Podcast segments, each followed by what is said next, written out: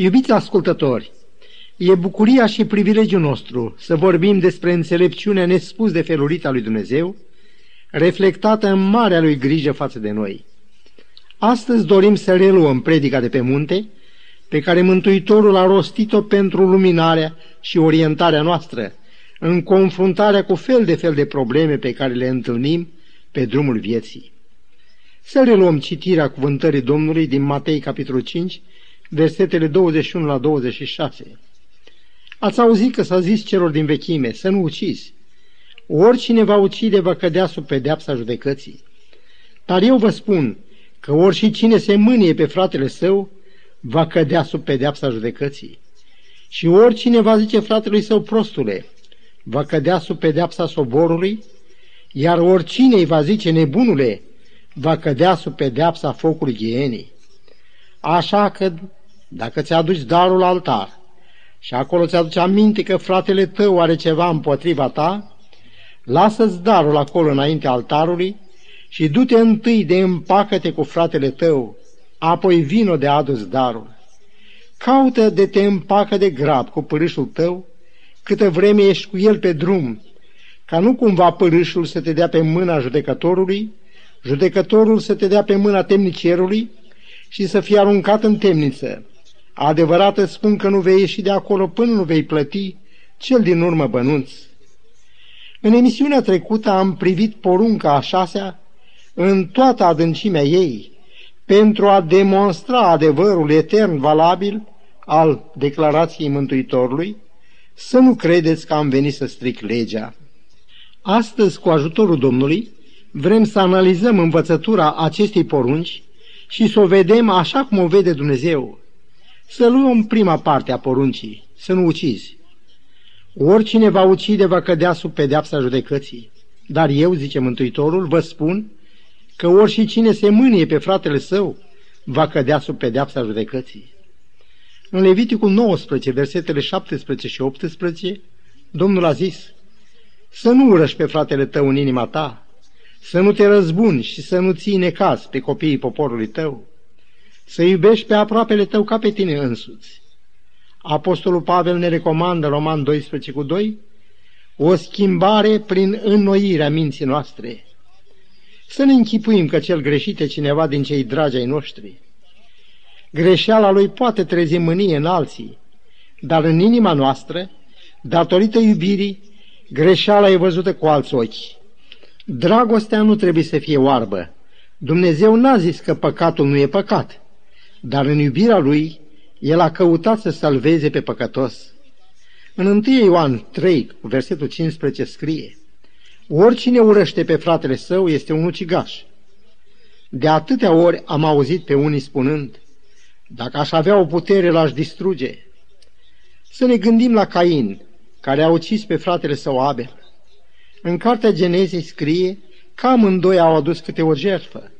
Cuvântul spune că Dumnezeu a privit cu plăcere spre Abel și spre jertfa lui, dar spre Cain și spre jertfa lui n-a privit cu plăcere. Cain s-a mâniat foarte tare și mânia a dus la crimă. În multe cazuri, ura se naște din diferențele care sunt între oameni. Domnul ne spune în Evanghelie după Matei 15 cu 19 că din inimă ies gândurile rele, uciderile, desfrânările, mărturile mincinoase, hulele. Așadar, uciderea își are o bârșie în inimă și ea pornește de la mânie. În Psalmul 37 cu versetul 8 ni se dă sfatul acesta. Lasă mânia, părăsește iuțimea, nu te supăra că supărarea duce numai la rău. S-au făcut multe experimente în știință pentru a se studia efectul mâniei asupra organismului. Mi-aduc aminte de un experiment făcut pe un câine, căruia i s-a introdus prin operație chirurgicală un tub în stomac. S-a observat că atunci când mâncarea era așezată în fața animalului, sucurile digestive începeau să se producă în stomac.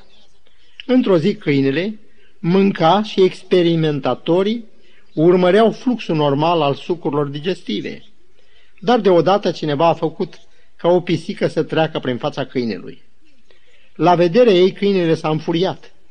Dar odată cu aceasta au încetat și sucurile care aveau să ajute digestia. Așa cum am citit, nu te supăra, supărarea duce numai la rău. Mânia este asemenea aburului ținut sub presiune. În cartea Proverbele 14 cu versetul 32 scrie că cel rău este doborât de răutatea lui.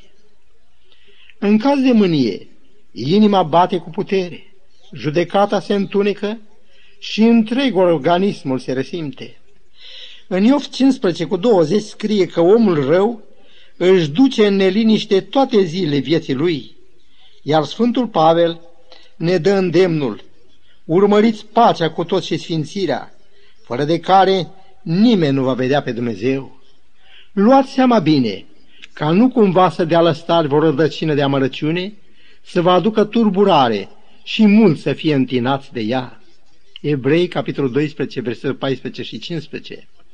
Aceste stări sufletești, numite de Apostolul Pavel lăstari de amărăciune, nu trec atât de ușor. Unele țin zile și nopți în șir. De cele mai multe ori, ele afectează stomacul nostru, produc turburări cronice ale pielii, provoacă dureri de cap, colită pe fond nervos, ridică presiunea sângelui. Nu putem nutri ură, dorință de răzbunare și tot felul de resentimente și în același timp să ne bucurăm de o bună sănătate. Cuvântul spune, păzește-ți inima mai mult decât orice. Dacă am reușit să punem în ea milă în loc de ură pentru cel greșit și dragoste în loc de gânduri de răzbunare, cât de fericit ar fi viața noastră și a altora. Auzim spunându-se adesea, am motive să mă supăr, dreptatea e de partea mea, dar dacă ne uităm cu băgare de seamă la cei care vorbesc în felul acesta, constatăm că stările lor sufletești îi vatămă mai mult pe ei decât pe alții. Să luăm aminte la cuvintele Mântuitorului, dar eu vă spun că oricine se mânie pe fratele său va cădea sub pedeapsa judecății. Dar cum se împacă dreptatea mea cu dreptatea lui Dumnezeu?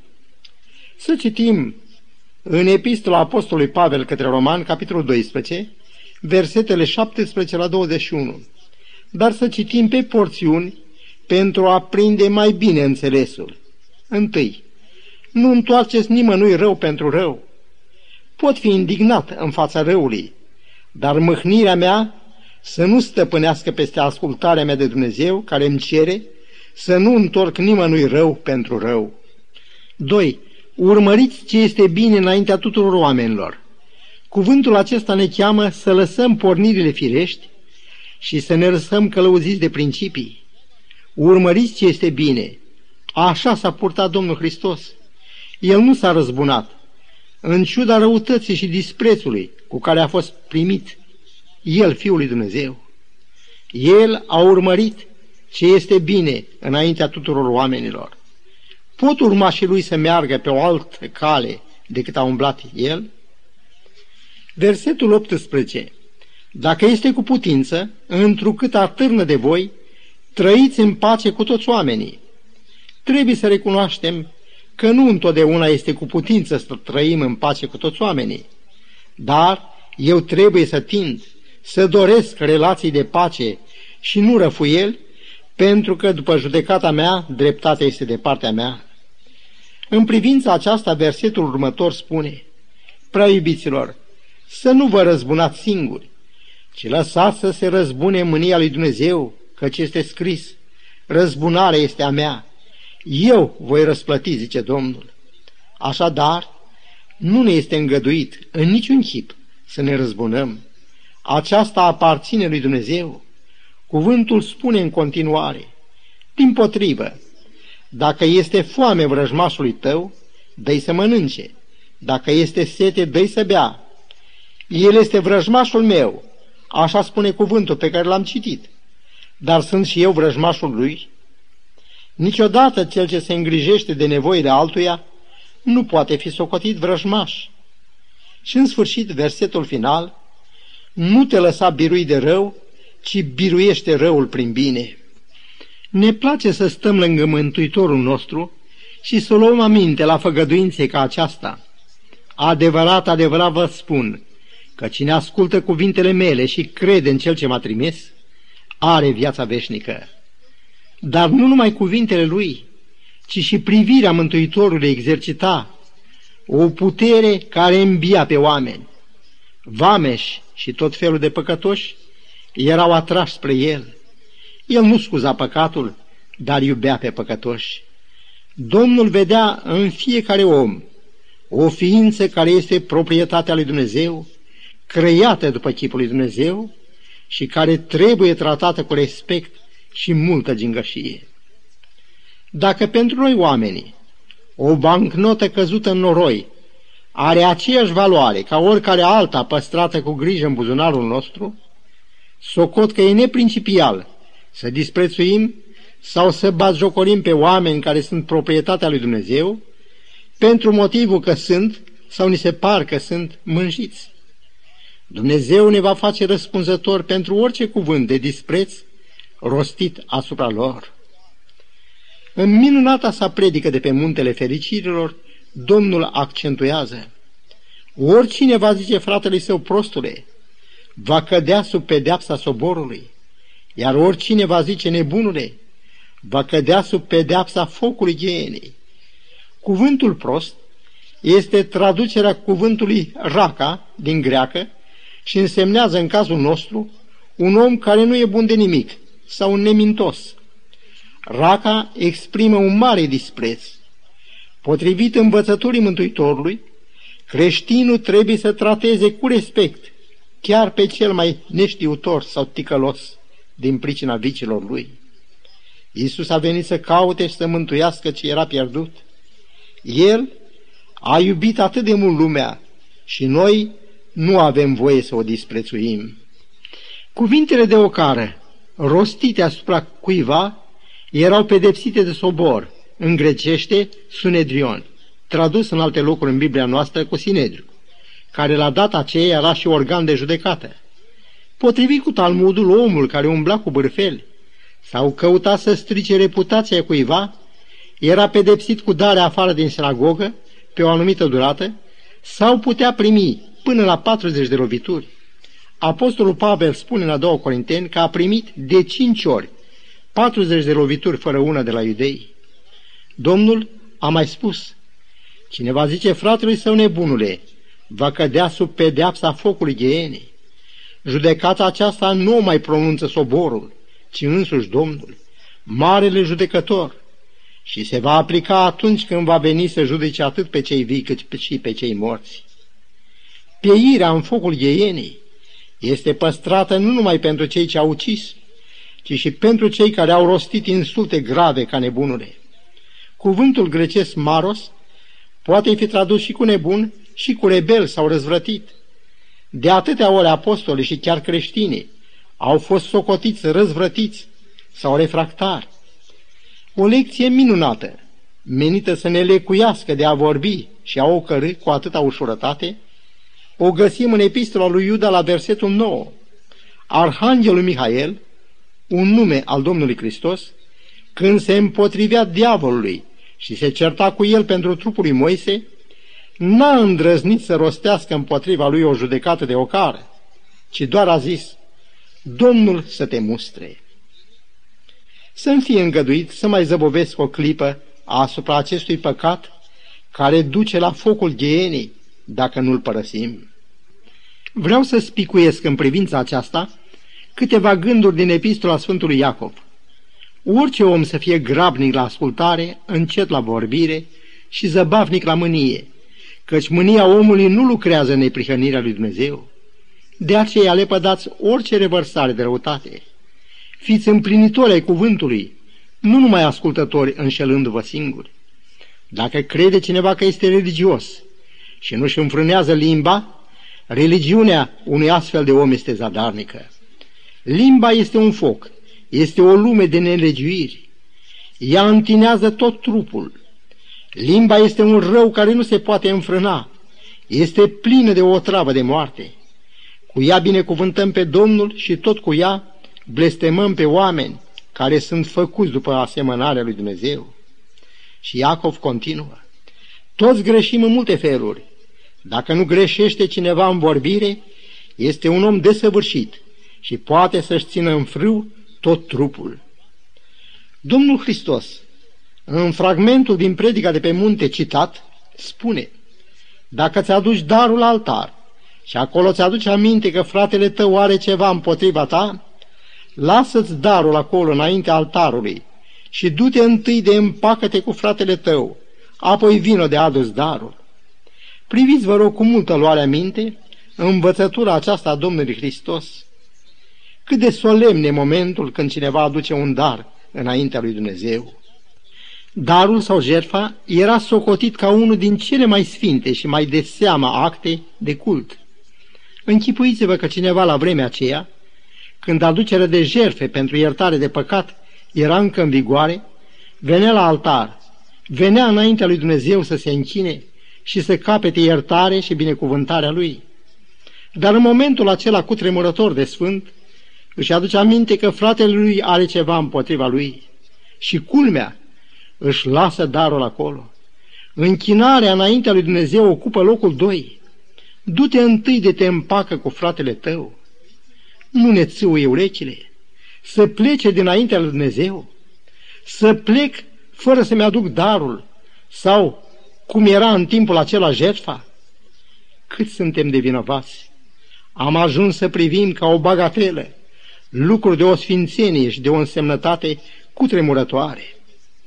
Îngăduiți-mi să citesc în 1 Ioan, capitolul 4, versetul 20.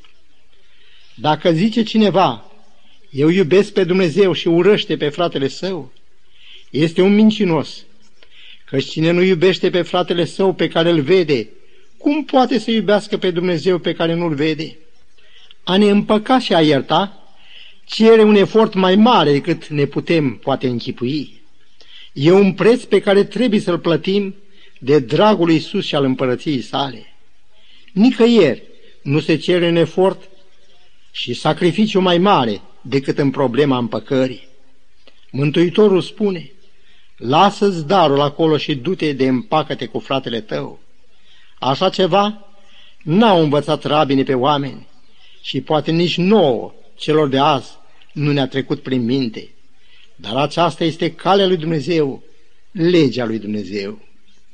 Dacă părinții în cămin și slujitorii lui Dumnezeu în biserici ar fi insistat mai mult și mai de timpuriu asupra învățăturii despre împăcare, alta ar fi fost fața lumii. Căminul se destramă în ciuda dezastrului pe care îl lasă în urmă, fiindcă cei doi n-au învățat lecția împăcării. Mântuirea noastră e și ea condiționată de împăcare. Lasă-ți darul la altar și du-te întâi de te împacă cu fratele tău. Nu te poți împăca cu Dumnezeu înainte de a te împăca cu fratele tău. Poate nimic nu cere cu atâta insistență răstignirea eului nostru ca împăcarea. Împăcarea este poate cea mai însemnată probă pe care trebuie să o trecem pentru a fi destoinici pentru împărăția lui Dumnezeu. Dacă iertați oamenilor greșelile lor, și Tatăl vostru cel ceresc vă va ierta greșelile voastre. Dar dacă nu iertați oamenilor greșelile lor, nici Tatăl vostru nu vă va ierta greșelile voastre. Citat de Matei, capitolul 6, versetele 14 și 15. Creștinul, așa cum am auzit, a fost numit sarea pământului și lumina lumii. El are o chemare sfântă. El e împreună lucrător cu Dumnezeu a ne abține doar de la mânie, a fi indiferenți față de pierderile spirituale ale altora, e o poziție contrară atât învățăturii, cât și exemplele pe care ne l-a dat Domnul prin viața Lui. Cuvântul spune, repet, dacă ți-aduci aminte în timp ce te găsești la altar, că fratele tău are ceva împotriva ta, lasă-ți darul acolo și du-te de te împacă cu el. E mai important să întorci un suflet la prietenie și înțelegere decât să săvârșești un act de cult. Cine poate calcula unde au dus și continuă să ducă nemulțumirile? Dacă s-ar fi urmat principiile cerului expuse de Domnul Hristos în predica de pe munte, ar fi existat mult mai puțină dușmănie și rivalități între oameni și chiar între popoare. Am citit despre Abraham Lincoln că avea un dușman, Colaboratorii apropiați îl sfătuiau să-l lichideze. La aceasta Abraham Lincoln a răspuns, Dar dacă mi-l fac prieten, nu am lichidat acel dușman.